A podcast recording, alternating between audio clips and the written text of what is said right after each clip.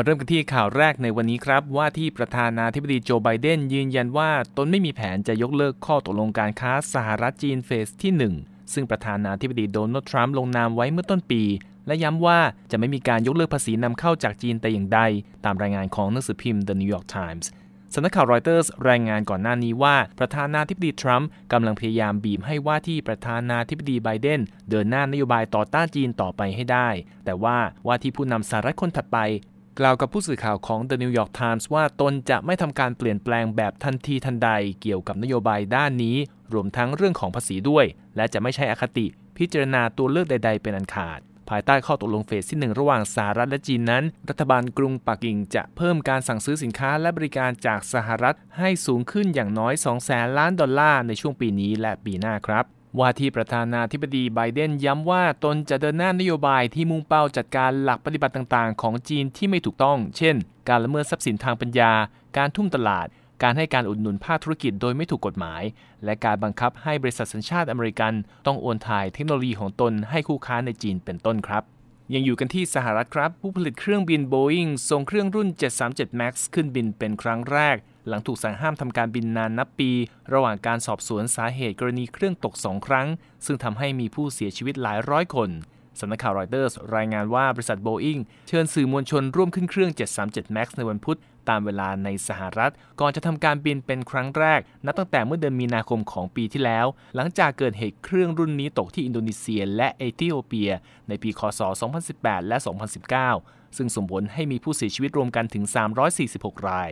การบินทดสอบครั้งแรกในรอบกว่า 20 เดือนนี้ เป็นการบินจากนครดัลลัส รัฐเท็กซัส ไปยังเมืองทัลซารัฐโอคลาโฮมา และเป็นทั้งส่วนหนึ่งของแผน PR หลังสำนักงานควบคุมการบินของรัฐบาลสหรัฐ หรือ FAA ปลดคำสั่งห้ามบินเมื่อเดือนที่แล้ว และเป็นการอุ่นเครื่องก่อนเที่ยวบินพาณิชย์ที่ใช้เครื่องรุ่นนี้จะขึ้นบินอีกครั้งในวันที่ 29 ธันวาคมนี้ครับการที่โบอิงสามารถนำเครื่องรุ่นนี้กลับขึ้นบินอีกครั้ง ถือเป็นก้าวสำคัญสำหรับการฟื้นฟูชื่อเสียง และสถานะทางการเงิน ของโบอิงที่ประสบปัญหาหนักจากการที่ไม่สามารถนำเครื่องส่งให้ลูกค้าได้ และจากผลกระทบของการระบาดของโควิด -19 ไปต่อกันที่กรุงโตเกียวของญี่ปุ่นครับ ขณะที่การระบาดในเมืองหลวงของญี่ปุ่นกลับมารุนแรงอีกครั้ง ผู้ประกอบการรายหนึ่งตัดสินใจเปิดร้านค้าสไตล์ป๊อปอัพและนำเสนอหน้ากากหลายร้อยแบบ หวังดึงดูดผู้บริโภคที่ออกมาจับจ่ายใช้สอยซื้อหาของขวัญรับเทศกาลส่งความสุขสิ้นปีครับ สำนักข่าวรอยเตอร์รายงานว่าร้านป๊อปอัพภายใต้ชื่อ Tokyo Mask Land เปิดตัวอย่างเป็นทางการเมื่อวันอังคารตามเวลาในญี่ปุ่น ที่อาคารสำนักงานแห่งหนึ่งในเมืองโยโกฮาม่าซึ่งอยู่ติดกับเมืองหลวงของญี่ปุ่น โดยตกแต่งให้ร้านมีบาร์หน้ากากและพื้นที่เวิร์กช็อปให้ลูกค้าทดลองทำหน้ากากของตนเองด้วยครับ โดยปกติคนญี่ปุ่นมักใส่หน้ากากกันเป็นประจำ แม้ก่อนเกิดการระบาดของโควิด -19 โดยอุปกรณ์ชิ้นนี้เป็นที่คุ้นตากันมากในฤดูหนาว ที่มีการระบาดใหญ่ของไข้หวัดใหญ่ และในฤดูใบไม้ผลิที่อาการแพ้ละอองเกสรทำให้เกิดการระบาดของไข้ละอองฟางทุกปีสำหรับร้านค้าหน้ากากแนวใหม่นี้ ผู้ประกอบการมีแผนที่จะจัดนิทรรศการการปิดบังใบหน้า และตั้งตู้ถ่ายภาพอัตโนมัติ ที่ตกแต่งด้วยต้นคริสต์มาสรวมทั้งหุ่นซานตาคลอสเพื่อเรียกลูกค้าเพิ่มด้วยครับและก่อนจะไปปิดท้ายกันในวันนี้ อดีตครูชาวอินโดนีเซียรายหนึ่ง ตัดสินใจเปลี่ยนอาชีพมาจับธุรกิจแฟชั่นสำหรับหนึ่งในสัตว์เลี้ยงแสนรักของคนทั่วโลกครับ สำนักข่าวรอยเตอร์สรายงานว่าเฟรดดี้ลูจินาพริยาดีวัย 39 ปี ตัดสินใจยุติบทบาทแม่พิมพ์ของชาติ และหันมาทดลองทำธุรกิจหลายอย่าง จนกระทั่งได้มาลองทำงานด้านแฟชั่นน้องแมว ซึ่งได้แรงบันดาลใจมาจากลูกพี่ลูกน้องหลายคนของเขาที่รักแมวเป็นจิตใจเฟรดดี้บอกกับผู้สื่อข่าวว่าที่ผ่านมาตนได้ออกแบบชุดคอสเพลย์หลากหลายแนวให้ถูกใจเจ้าของที่มาพร้อมกับความต้องการที่ต่างกันไป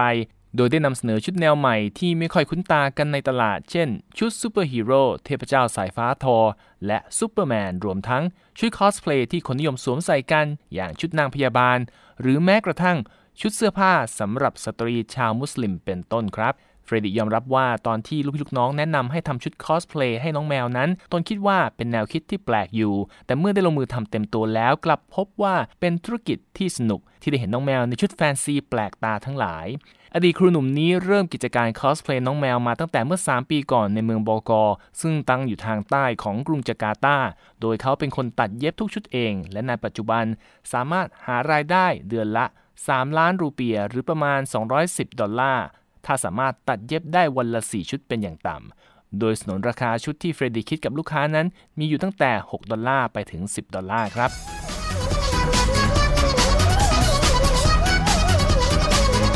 และทั้งหมดนี้คือข่าวธุรกิจในวันนี้ ผมนพรัตน์ชัยเฉลิมมงคล VOA ไทยรายงาน